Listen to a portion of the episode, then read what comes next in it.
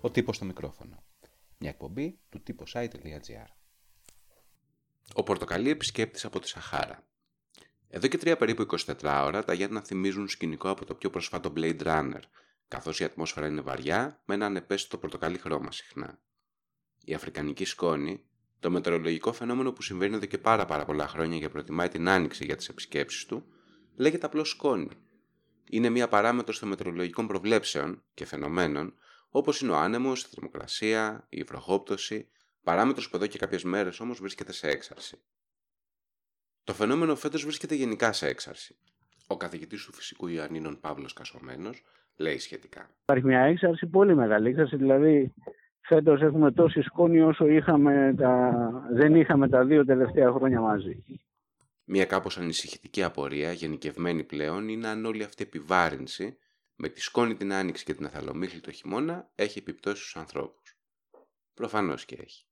Η σύσταση των δύο φαινομένων είναι διαφορετική. Η εθαλομίχλη προέρχεται από τις καύσεις για οικιακή θέρμανση κυρίως, ενώ η σκόνη έρχεται από τη Σαχάρα και είναι φυσικό φαινόμενο. Ούτε όμως αυτή είναι αθώα, καθώς τα σωματίδια σκόνης μπορεί να μεταφέρουν ιούς, μικρόβια και να προκαλέσουν αλλεργίες. Οι ευαίσθητες ομάδες πρέπει να προσέχουν τις μέρες έντονων φαινομένων. Το μοντέλο Σκύρων το έχει αναπτύξει το Τμήμα Φυσικής του Πανεπιστημίου Αθηνών για εκπαιδευτικούς μετεωρολογικούς σκοπούς. Παρέχει εικόνα και πρόγνωση για τη συγκέντρωση σκόνης, το φορτίο σκόνης, την εναπόθεση, καθώς και μια σειρά άλλα πιο εξειδικευμένα στοιχεία. Είναι στο διαδίκτυο, οπότε μπορεί να το συμβουλευτεί όποιος και όποια επιθυμεί. Σύμφωνα με τη σημερινή του πρόβλεψη, 17 Απριλίου, η σκόνη αναμένεται να υποχωρήσει από την 5η προς Παρασκευή. Στο μεταξύ, το Υπουργείο Υγείας έχει εκδώσει οδηγία εδώ και ένα περίπου μήνα, συνιστώντας στι ευπαθείς ομάδες να προσέχουν, να περιορίζουν κάθε έντονη κίνηση και άσκηση, ειδικά αν αυτή γίνεται σε εξωτερικούς χώρους. Η σκόνη της Σαχάρας έχει περάσει τη Μεσόγειο και έφτασε μέχρι τις ορεινές περιοχές της Βουλγαρίας, της Ρουμανίας, της Μολδαβίας, βάφοντας πορτοκαλί το χιόνι. Ω φαινόμενο είναι υπό πιο συστηματική διερεύνηση την τελευταία 20 ετία κάτι που μαρτυράει η ποσότητα των επιστημονικών δημοσιεύσεων γύρω από το θέμα.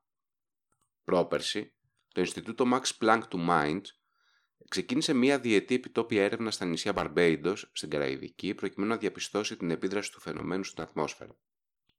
Ο επίτιμος καθηγητής φυσικής της ατμόσφαιρας Χρήστος Ζερεφός δηλώνει στο Αθηναϊκό Πρακτορείο Ειδήσεων ότι τα επόμενα χρόνια το κλίμα θα αποσταθεροποιηθεί ακόμα περισσότερο και η εναλλαγή των ακραίων φαινομένων θα είναι ακόμα πιο συχνή. Ω αποτέλεσμα αναμένονται και περισσότερες μεταφορές σκόνης από την Αφρικανική Ήπειρο. Μέχρι να υποχωρήσει η σκόνη πάντως, λίγη προσοχή και ψυχραιμία δεν βλάπτουν. Ακούσατε τον τύπο στο μικρόφωνο. Μια εκπομπή του τύπος i.gr.